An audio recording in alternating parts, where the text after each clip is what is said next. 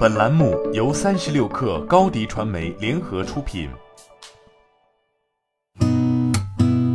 八点一刻，听互联网圈的新鲜事儿。今天是二零二一年四月二十一号，星期三。您好，我是金盛。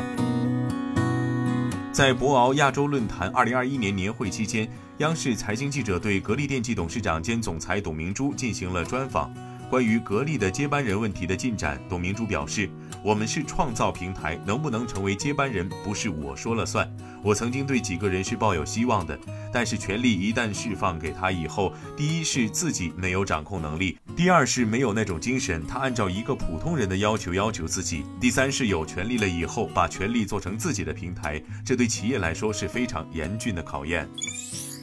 据第一财经报道，长安汽车股份有限公司总裁王俊表示，长安汽车、华为公司和宁德时代共同打造的 CHN 架构下的首款高端智能电动车将于今年底发布。据 Boss 直聘数据，今年以来，特斯拉、蔚来、理想、小鹏等造车企业招聘岗位数量、求职者关注热度持续攀升。其中，自动驾驶研发、智能座舱设计、软件工程师、销售、用户运营等岗位的需求同比增幅已经超过一点八倍。造车新势力给出的平均月薪为一万五千三百六十七元，相比去年同期上涨百分之二十一点六。一些与自动驾驶算法相关的职位，年薪达百万以上。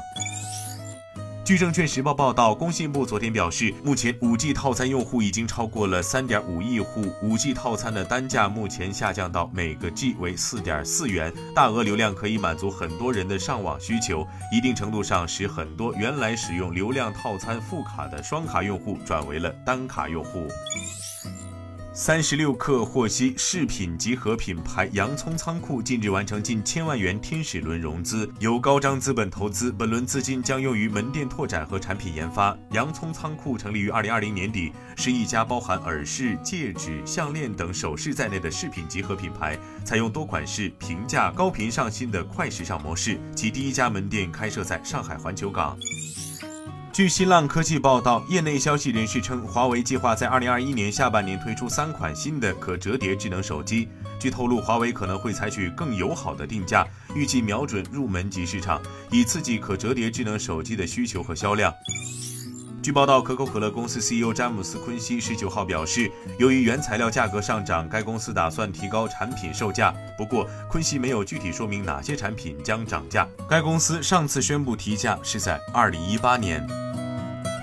今天咱们就先聊到这儿，我是金盛八点一刻，咱们明天见。